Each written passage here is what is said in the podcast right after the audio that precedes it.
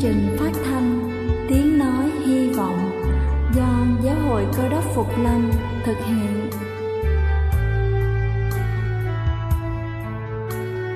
Kính thưa quý vị, Đức Chúa Giêsu trước khi Ngài về trời đã ban cho các môn đệ của Ngài một điều răn mới, đó là họ phải yêu thương nhau như chính tình yêu mà Ngài đã dành cho họ.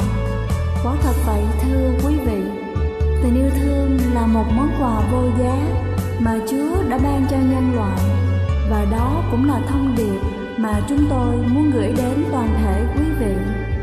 Nếu quý vị muốn tìm hiểu thêm về chương trình, về niềm tin hoặc muốn nghiên cứu về lời Chúa, xin quý vị gửi thư về chương trình phát thanh Tiếng Nói Hy Vọng, địa chỉ 224 Văn Đăng Lưu, phường 3, quận Phú Nhuận, thành phố Hồ Chí Minh hoặc gửi email cho chúng tôi theo địa chỉ tiếng nói hy vọng amos@gmail.com. Ngoài ra, quý vị cũng có thể liên lạc với bất kỳ hội thánh cơ đốc Phục Lâm tại địa phương gần nhất. Xin chân thành cảm ơn và kính mời quý vị lắng nghe chương trình hôm nay.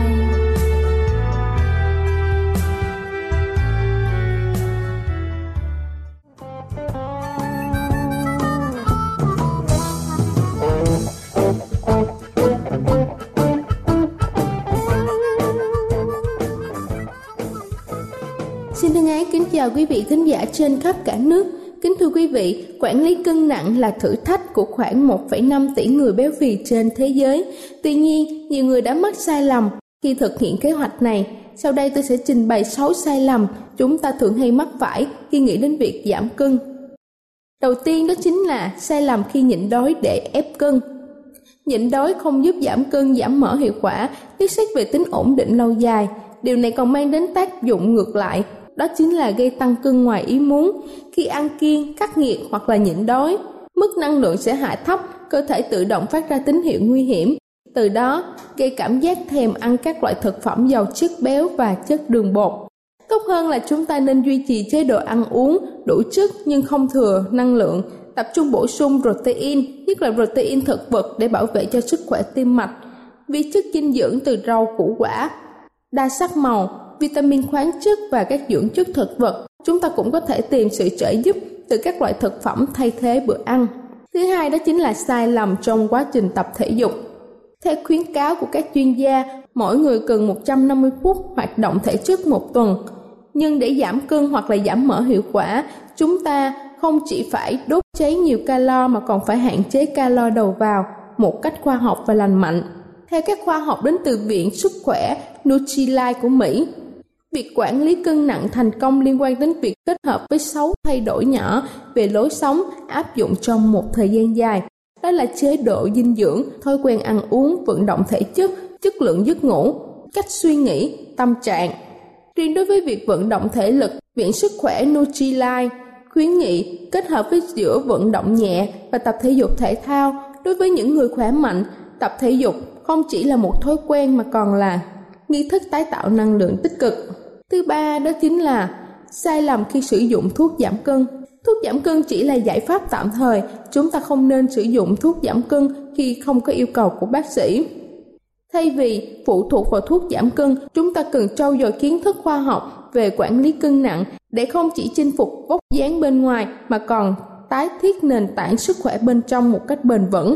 Bằng việc tìm hiểu và áp dụng cải thiện 6 yếu tố về lối sống như Viện Sức khỏe Nutrilite đã khuyến cáo, chúng ta có thể dễ dàng và chủ động hơn trong việc tự quản lý cân nặng của mình.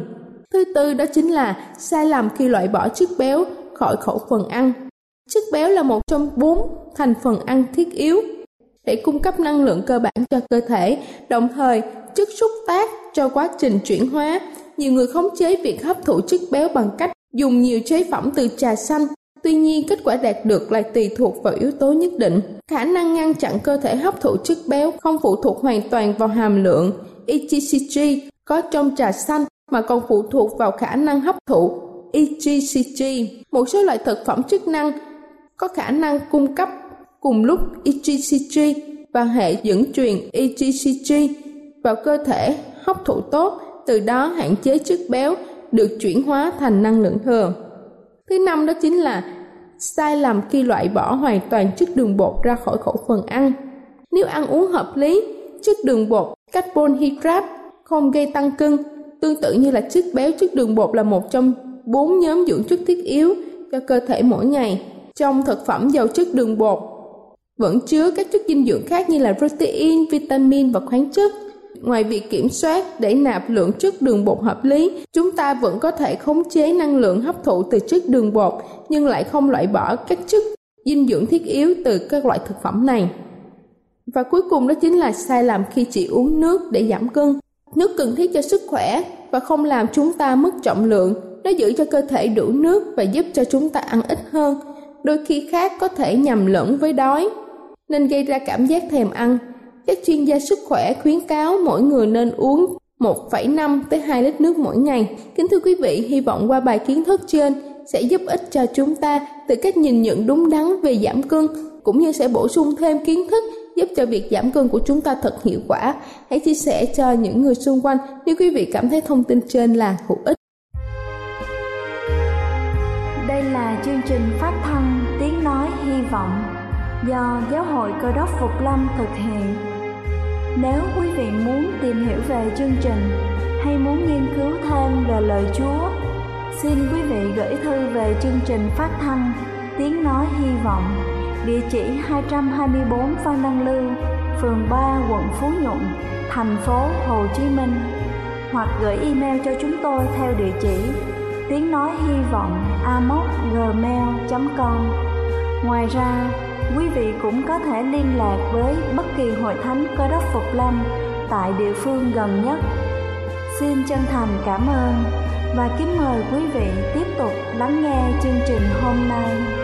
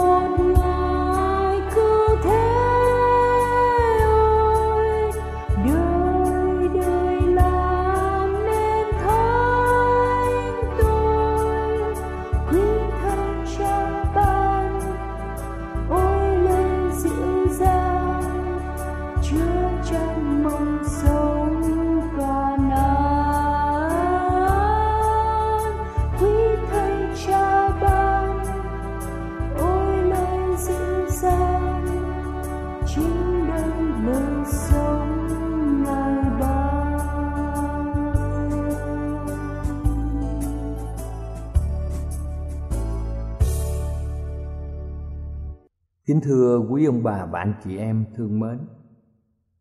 Ai trong chúng ta cũng muốn biết rằng tương lai của thế giới đi về đâu? Và ai trong chúng ta trong suốt lịch sử của nhân loại, kể cả tổ tiên của tất cả chúng ta, đều muốn rằng cái gì sẽ xảy ra ở trong tương lai? Biết bao nhiêu chánh phủ ở các quốc gia chỉ muốn biết rõ ràng trong những ngày tháng sắp tới thời tiết như thế nào. Và bất kỳ chính phủ nào cũng muốn biết được tình hình kinh tế, tình hình chính trị, tình hình chiến tranh sẽ xảy ra như thế nào ở trên thế giới này. Thế mà rất ít người chịu nghiên cứu ở trong kinh thánh. Chúng ta biết rằng kinh thánh chính là lời của đức chúa trời và những lời này đã được ứng nghiệm một cách lạ lùng trong suốt lịch sử nhân loại, đặc biệt là sự hình thành nên các đế quốc. Khi chúng ta xem kinh thánh, sách đa nên đoạn 2 lời tiên tri trong đa nên đoạn 2 được mệnh danh là sự khải thị về tương lai của nhân loại bởi đức chúa trời. Chúng ta biết rằng nebuchadnezzar đệ nhị là vị đại hoàng đế của đế quốc babylon người đã đưa babylon cổ xưa đến tột điểm vinh quang vào khoảng năm 600 trước Chúa, tức là trước khi Đức Chúa Giêsu giáng sanh. Lúc bây giờ chúng ta biết rằng Daniel ở độ tuổi thanh niên Người thanh niên này bị bắt làm phu tù tại Babylon. Đây là một người thờ phượng Đức Chúa Trời chân thật và nổi danh là người rất khôn ngoan. Chúng ta biết rằng Nebuchadnezzar đệ nhị là vị hoàng đế của đế quốc Babylon.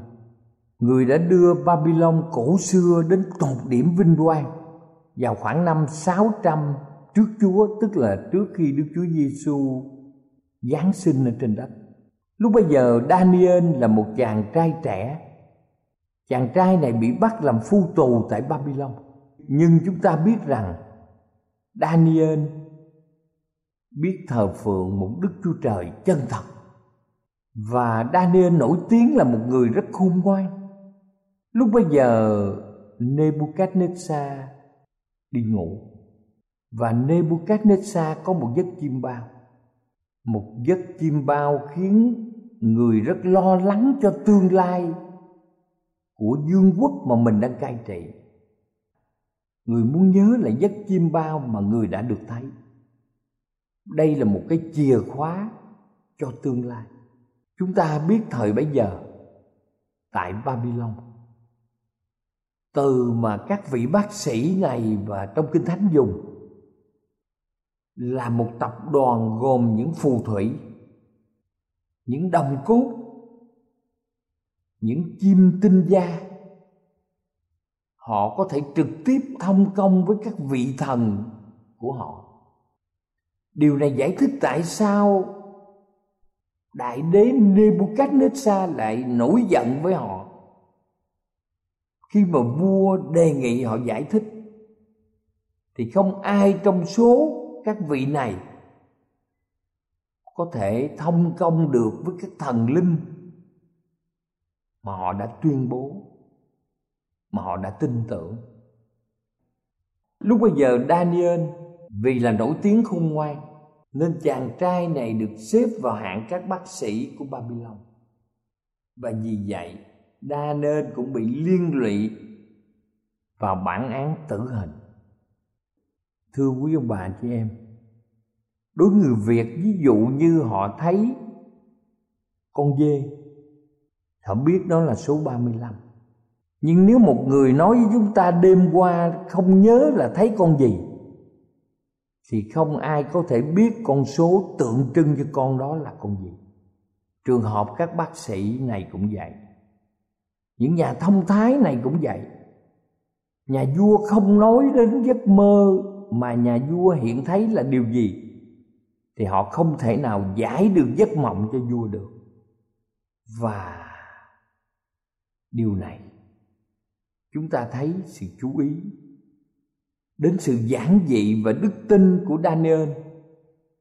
Khi gặp cơn bỉ cực, họ làm gì? Chỉ còn một cách duy nhất là họ quỳ gối, họ cầu nguyện với đức chúa trời đức chúa trời nghe lời họ. Và ngài trả lời. Chúng ta chú ý những từ ngữ trong kinh thánh viết ở trong câu 28 đoạn 2 câu 28 những ngày sau rốt, câu 29 xảy đến sau này. Sự sẽ đến. Đức Chúa Trời đã dùng tâm thần bối rối của vua Nebuchadnezzar cùng sự lo lắng về tương lai của vương quốc của mình, để Ngài khải thị cho cả thế giới về tương lai sắp tới của thế giới chúng ta qua các cường quốc tiếp nối ở trên thế giới này. Chúng ta biết rằng trong câu 29 viết như sau, Hỡi vua, Khi vua nằm trên giường, Có những ý tưởng về sự xảy đến sau này Thì đấng hay tỏ sự kinh nghiệm Đã cho vua biết sự sẽ xảy đến Câu 30 viết rằng Về phần tôi, sự kinh nghiệm đó Đã tỏ cho tôi Không phải vì tôi có sự khôn ngoan gì hơn người nào sống, Nhưng để được giải thích cho vua hiểu và cho vua biết những ý tưởng trong lòng mình. Và những câu sau viết như sau. Từ câu 31 trở đi. Hỡi vua vua nhìn xem và này có một pho tượng lớn. Pho tượng đó to lớn và rực rỡ lạ thường đứng trước mặt vua và hình dạng dữ tợn. Đầu pho tượng này bằng vàng rồng, ngực và cánh tay bằng bạc, bụng và vế bằng đồng, ống chân bằng sắt và bàn chân thì một phần bằng sắt và một phần bằng đất sét vua nhìn pho tượng cho đến khi có một hòn đá chẳng phải bởi tay đục ra đến đập vào bàn chân bằng sắt và đất sét của tượng và làm cho tan nát bây giờ sắt và đất sét đồng bạc và vàng đều cùng nhau tan nát cả, trở nên như rơm rác bay trên sân đạp lúa mùa hạ. Phải gió đùa đi, chẳng tìm nơi nào cho chúng nó. Nhưng hòn đá đã đập vào pho tượng thì quá ra một hòn núi lớn và đầy khắp đất. Từ câu 36 trở đi, tiên tri đa nên nói như sau, đó là điềm chim bao. Bây giờ chúng tôi sẽ giải nghĩa ra trước mặt vua. Hỏi vua vua là vua của các vua. Vì chúa trên trời đã ban nước quyền sức mạnh và vinh hiển cho vua. Ngài đã trao trong tay vua những con cái loài người, những thú đồng và chim trời. Dầu chúng nó ở nơi nào, ngài cũng làm cho vua được cai trị hết thảy. Vậy vua là cái đầu bằng vàng. Nhưng sao vua sẽ dấy lên một nước khác kém nước của vua? Rồi một nước thứ ba, tức là đồng, sẽ cai quản khắp đất lại có một nước thứ tư mạnh như sắt. Vì sắt hay đập vỡ và bắt phục mọi vật, thì nước ấy cũng sẽ đập vỡ và nghiền nát như là sắt vậy. Còn như vua đã thấy bàn chân và ngón chân nửa bằng đất sét, nửa bằng sắt, ấy là một nước sẽ phải phân chia ra. Nhưng trong nước đó sẽ có một sức mạnh của sắt. Theo như vua đã thấy, sắt lộn với đất sét. Những ngón chân nửa sắt, nửa đất sét, nước nó cũng nửa mạnh, nửa giò. Vua thấy sắt lộn với đất sét. Ấy là chúng nó lộn nhau bởi giống loài người, song không dính cùng nhau, cũng như sắt không ăn với đất sét. Trong đời các vua này, chúa trên trời sẽ dựng nên một nước không bao giờ bị hủy diệt.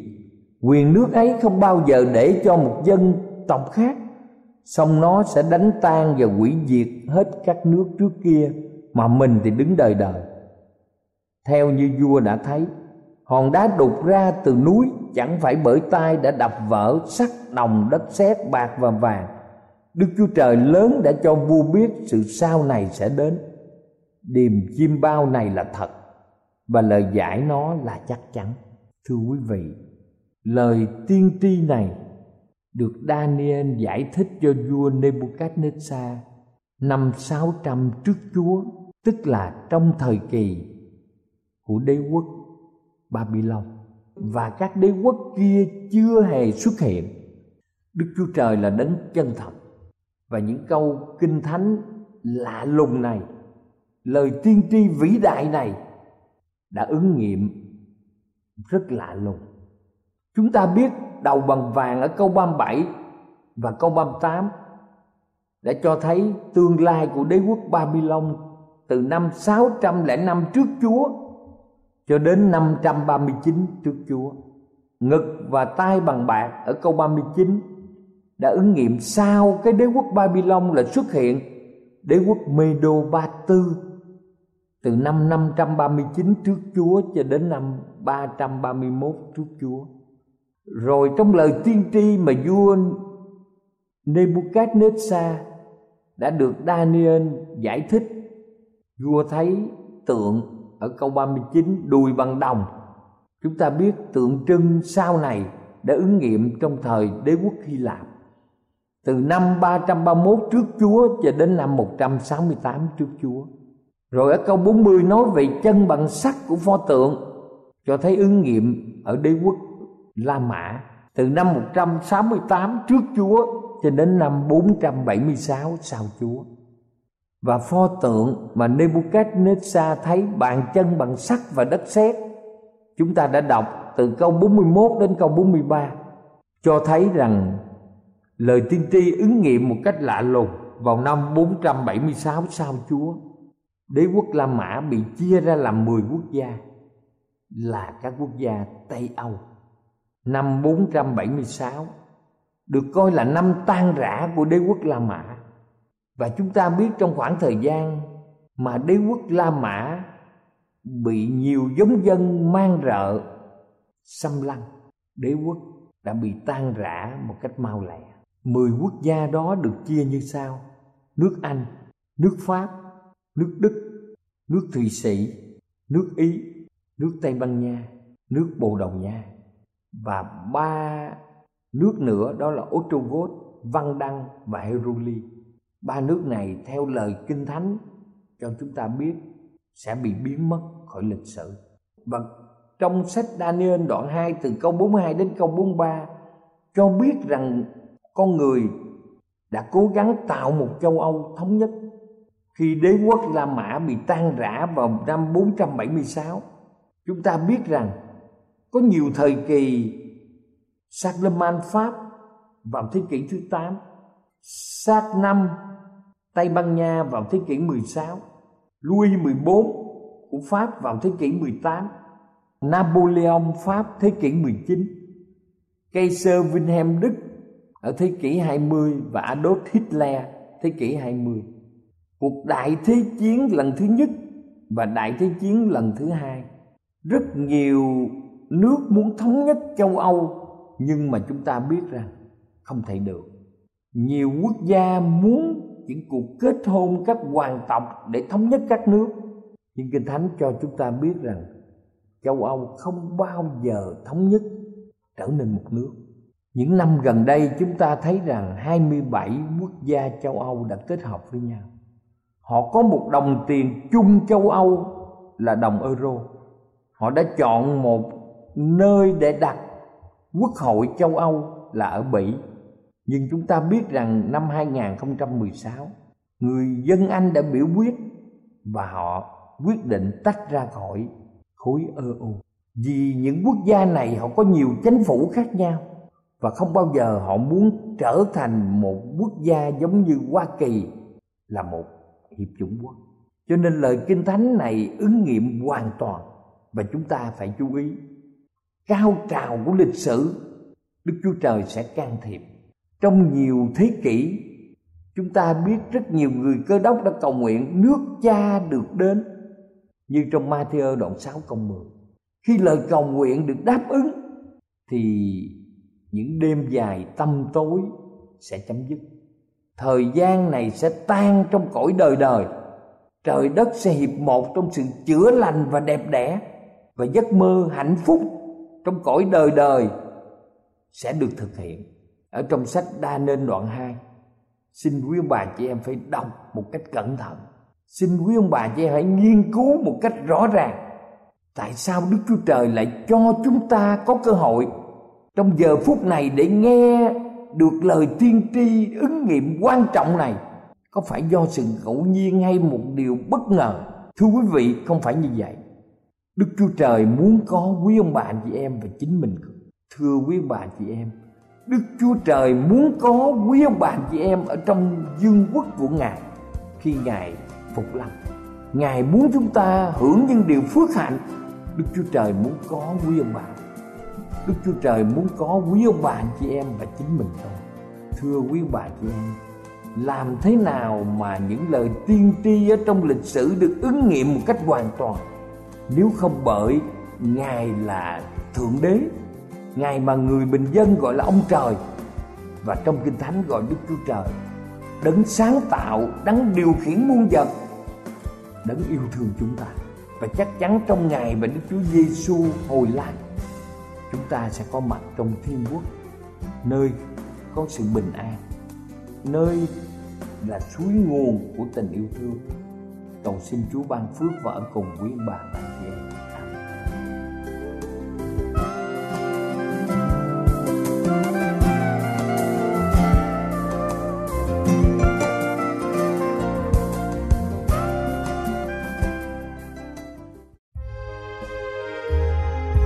Đây là chương trình phát thanh Tiếng Nói Hy Vọng do Giáo hội Cơ đốc Phục Lâm thực hiện.